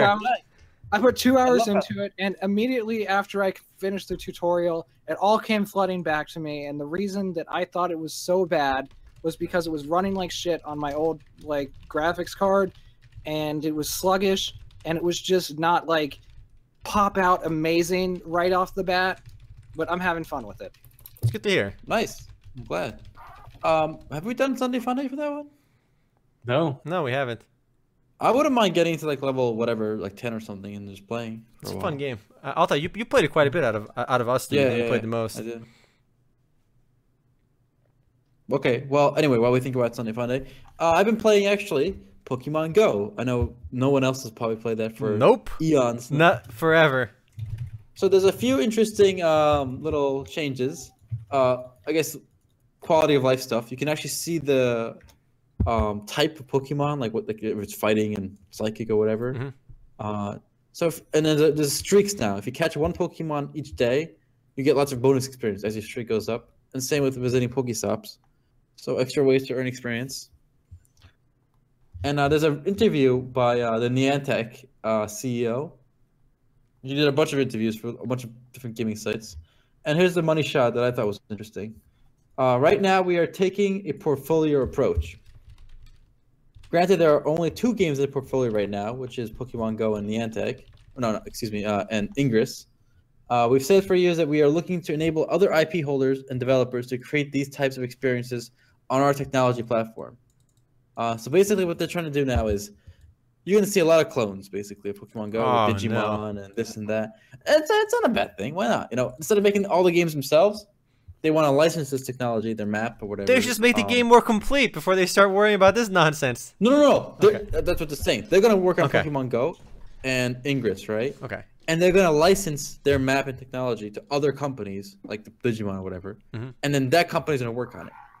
They're going to license it. So they're not going to be distracted. Which means it'll be better than Pokemon Go because it won't be Niantic making it. No, maybe. It'll still be Niantic's technology. No, yes, but back-end technology isn't the same. Yeah. Yeah, the map and the whole, AR thing. Okay. Like yeah. All right. I mean, that might work. They have a lot of work to do of completing out the game. And here's a little MMORPG reference here. They said they want Pokemon Go to be like World of Warcraft in terms of its longevity. So they don't want like the average mobile game experience where it blows up for a bit and dies. They want to keep updating this thing. And it's easy to say, right? Already it blows up and dies.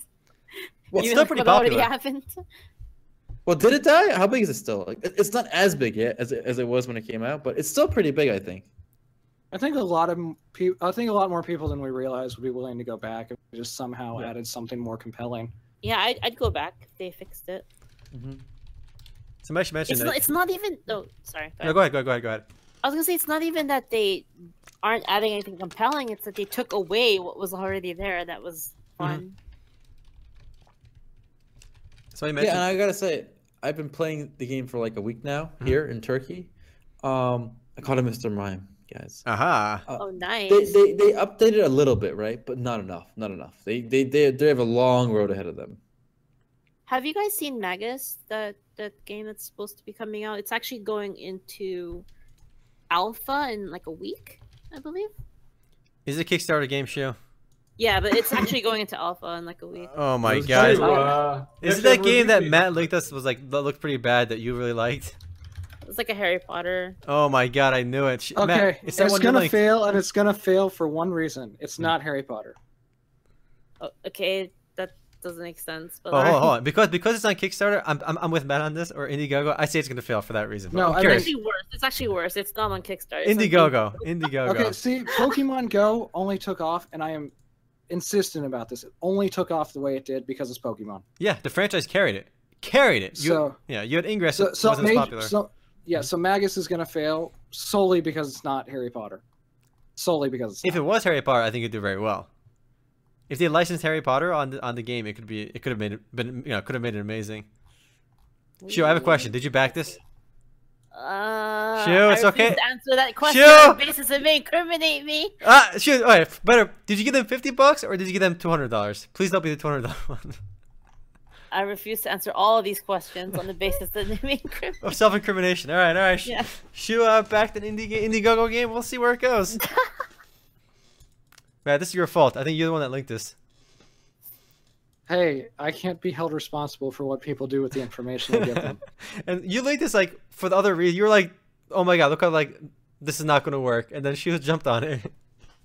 For a completely different reason. At least she didn't jump on the massively multiplayer laser tag one. Wait, what the hell is that? Wait, I want to know about that. Guys, we did mention Indiegogo, and I think that gives us a perfect transition to the shitty Kickstarter of the week, boys. And actually, this week, I think Matt liked this one originally. It's called It's called Element Bending MMORPG, and it's funded on GoFundMe. They have a $1 goal. Obviously means a complete joke, probably. But they copied all the art from Avatar and Legend of Korra. He wants to make an element bending MMORPG that's completely player driven, and they had to revitalize the dying genre. What dying genre? The element bending genre? That's not a genre. But yeah, he just copied and pasted a bunch of. Oh, he did all this design work. Look, he said the level cap was 80, and the soul cap was 4080, and the weapon cap was 4080 as well. Look at all that work he put into this. This guy had a post on Reddit, right? Mm-hmm. Oh my god, I remember reading his Reddit comment. He was like, I'm working hard on this, like, a couple hours a day. Like, just because I can't program or do anything doesn't mean I can't hire people to do it. Just because I can't do shit doesn't mean Come on, at that point you know it's not going anywhere. Oh my god, that's so cringy. But yo, he wrote down, look all the armor types my game will have. We'll have some plate mail, we'll have some leather, some cloth. Come on! Like, you're adding nothing to the game by typing this out. We'll have some one-handed weapons, a dagger. We got a two-handers. Link this in podcast chat. Yeah, it's pretty hilarious. Oh, that one. The one that got me linked. And that does lead to a pretty hilarious Kickstarter comic that, if you haven't seen yet, I will actually link in the chat. Well worth checking out. It talks about how to run a successful video game Kickstarter, and it does make fun of a lot of these awful games that aren't going to go anywhere. But yeah, that is like really cringy that this guy put that page up and he tried defending it on Reddit. You think he's honest? I think he's an idiot. The fact that he went on Reddit to defend himself means he's not being like. Is he honest? You can be an idiot and honest. I don't think. Yeah, he's honest. He's honest. I don't think he's malicious. I don't think he's trying to scam me. He'll put $1. He put like $1 he wants to raise. And he wants to like talk about sure. He spent all that time to put that shit up, right? And if he was malicious, I think he'd spend more time to like make it look fake. I think he just watched Avatar: The Last Airbender or Korra, and he really liked it, and he just got a hard on it. He's like, "Oh, I gotta make a game." So I like that way you portrayed this guy. I think it's pretty accurate, actually. Because first of all, you watch Legend of Korra, you walk away pretty impressed. It's a great show, by the way. Strongly recommend it if you're watching the podcast. Check out the show. Real quick, so someone on Twitch asked, "Sure, Lily, are you getting sun and or moon? What do you guys think I'm getting?" I think. What do you think is a Shu answer? What's the Shu answer? I think moon. Both is a true answer. Yeah. Yeah, that is the Shu answer. The Shu answer is definitely both. She already said it before. Yeah. I knew that answer before, though. How about you guys? Are you getting sun or moon? I'm not crazy hyped for it. The last Pokemon game I played in like was Ruby, and it's pretty old now. I mean, I love the Pokemon games, but like I think my hype for Pokemon games died down after like after Blue and Red, the first ones I played and I loved them. I played the next one, Yellow, and like I played like two more. Like, wait a minute, all this shit is the exact same. I love Pokemon, but like it's the same formula every time. Well, this one's actually different. I gotta tell you more. Yeah. There's no. Oh, I'll tell you this. You got cut off. What'd you say? Oh, there's no gyms in Elite Four. Oh, all right. But mixing it up a little bit. I'm getting sun. I was getting sun too, I think. No, all right then. When does it actually come out? 18th. Okay. 18th, yeah. I would have gotten moon if I had to pick one. Oh, JK, this is lies. It was Pokemon Go. That's true. The last Pokemon game I did play was Pokemon Go, technically. So yeah, you're correct. I apologize. Caught me in my lie. Anyone? Gumby, what'd you play this last week? We haven't heard enough from you. I was playing Revelation. All right. Put out our impressions. Anything you want to share? No, I think I summed it up in there. There isn't really much. I think last Tuesday I talked a bit. We talked at length about Revelation. Mm. I don't think my opinion's changed. I think that it will be a fair MMORPG as long as they fix up those translations. But this past week I really haven't been playing MMOs. I've been playing single-player games. Oh, single-player, such as Call of Pripyat, Stalker, Call of Pripyat. I don't know how to say it. How is it? I like the Stalker games. I'm a big fan. I think they're a better. They're a more hardcore Fallout. So if you've ever played Fallout, but you felt it was too RPG or too many laughs, and you just want to feel sorrow, you play Call of Pripyat. What else have I been playing? I installed Diablo 3 or 4, of course. Not the OG. Not the original, no, no. I installed Diablo 3. I was pumped. I think a lot of people have done this. You watch the ticker countdown, you hear your friends playing, like, oh, I'm going to play Diablo 3, we're going to do ladder, it's going to be great. Mm-hmm. I got into the first town, I said, fuck this, I uninstalled. I had no desire. As soon as I actually got in the game, like, I liked the idea, the vision in my head of playing, but once I got in, I realized I had no desire. I realized I've already done this, and I wish that, I wish they had announced more at BlizzCon, and I wish there was an expansion to get hyped about, because I kind of fell flat. But other than that, not yet. It's been a dry week. Kind of, we're in an interim period right now. We just came off two big closed beta tests, New Legend and Revelation, which is ending this Thursday, I believe. And then we're kind of in an interim period. I don't think we have anything else big until the end of the month in South Korea's testing, but... So, yeah. All right.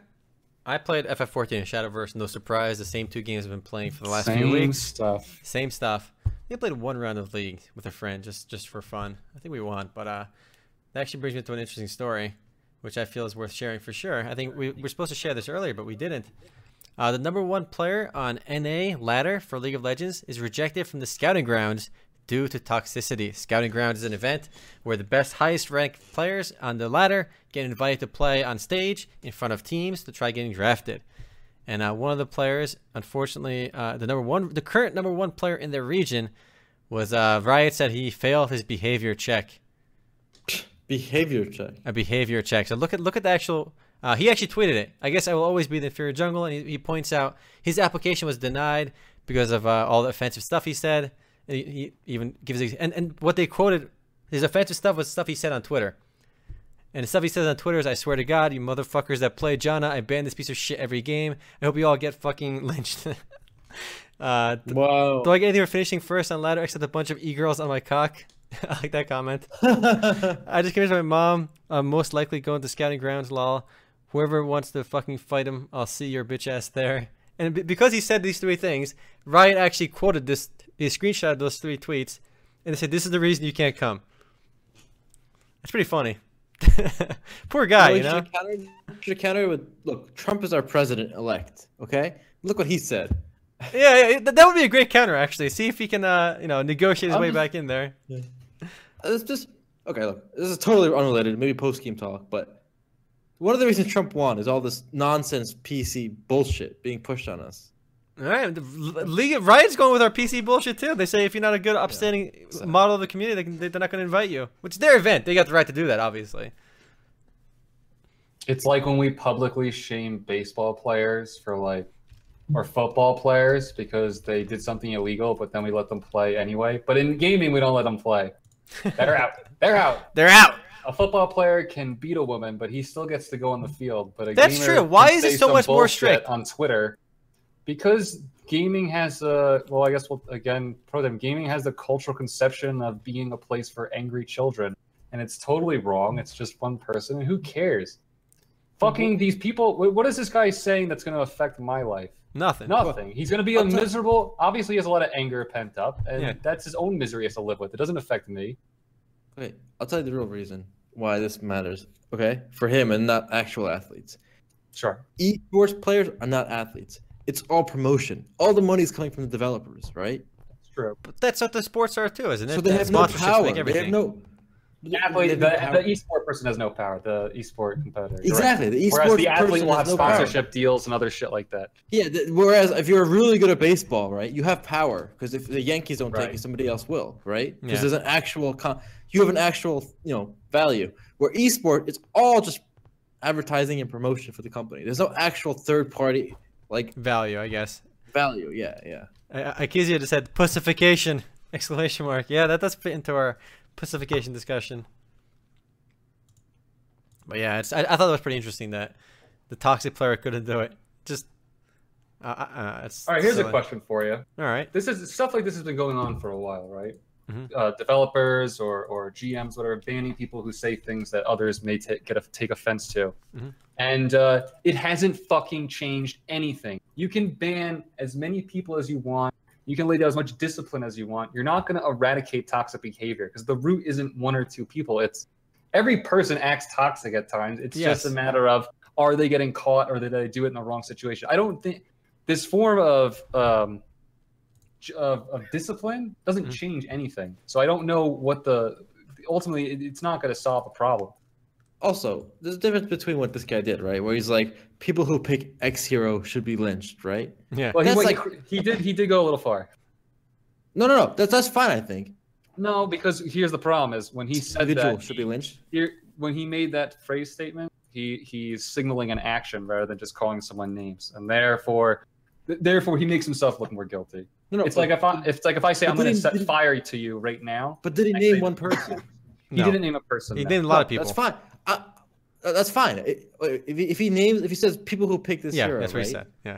That's generic. However, it's not naming individuals, but it's naming a segment of a group, and that's still an identifying label. It's not just a segment of a group. It's a segment of a group that's very easily identified. I give him a pass on that. If he said like this other guy, this other pro or whatever, right? He should be lynched, right? That's crossing a line. And but if you're just saying people who pick this hero are gay, right? That's fine. That doesn't mean anything. I still don't think he should be punished. But I don't think he should be punished for what he did. But if he named one person and called them gay or should be lynched or whatever, then he should be punished. Okay, that's where I draw the line. You guys also are drawing in comparisons to pro sports, and I'm pretty sure that has to do with contracts and money, why they're not just immediately like thrown out. But to the point, Altai, the power dynamic is different in real sports. The power dynamic is not always with the organization. It's the players have more power there. Whereas esports are just purely the player. It's just sponsors, and the sponsors don't want to be backing toxic players. Not that the people in sports who do fucked up stuff, because they've done far worse things than go on Twitter. Yeah, but what I'm saying is a few instances are deserved to play. Don't misconstrue. No, it's... Yeah. But yeah, let's step away from that. I mean... Obviously, it's Riot's game. They control the events. They can do whatever they want, obviously. But I mean, as Gumby said, I think what you said earlier was probably the best point. And you're not going to fix toxicity by banning a couple of players. The problem runs much deeper than banning a few players. Everyone's toxic at certain times. And you just have to create environments where the least amount of toxicity happens. And that's the only way to really... Give people control of what information they receive from other people. That's all you can do. Yeah, let people block each other. And remember, we pulled the anti-bullying video. You know, that applies for any game. It's I like this full circle stuff. All right, everything goes back to everything goes right back there, right?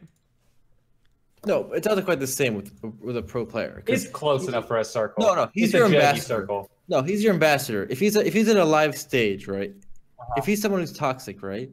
If he's in a live tournament and he's like being interviewed by like the one of the people live, like a caster, like, oh, you lost the last game, but like it was a close fight. What do you think happened? And he's like, oh, the faggots, they picked this hero, right?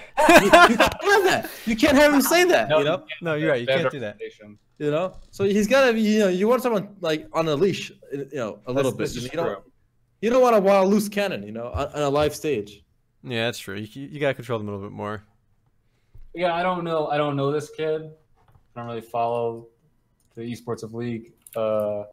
But just judging on a single instance. All right. Well, also one last thing. I've been playing a little Shadowverse. Obviously, there's a new expansion coming out for it. Not too much is known. We just know there's a new expansion, so I'm kind of hyped for that. Should be released by the end of December, apparently. Yeah, still a lot of things about it too, but also said a lot of nothing.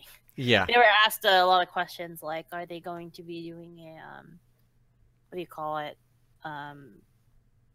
Block system, kind of like in Magic. And Hearthstone, I guess, does that too. I don't think Hearthstone doesn't have blocks. Cannot comment. All right, so again, nothing is really available. It's just, we know there will be an expansion, and the game has been rocking on Steam. You know, back to full circle again. Example of a mobile game. The game that was designed for mobile that came on PC. But obviously, it's a card game, so it gets a bit of a pass there too. But here's what I'm actually excited for. Blizzard actually released a new documentary, if you guys didn't know, called.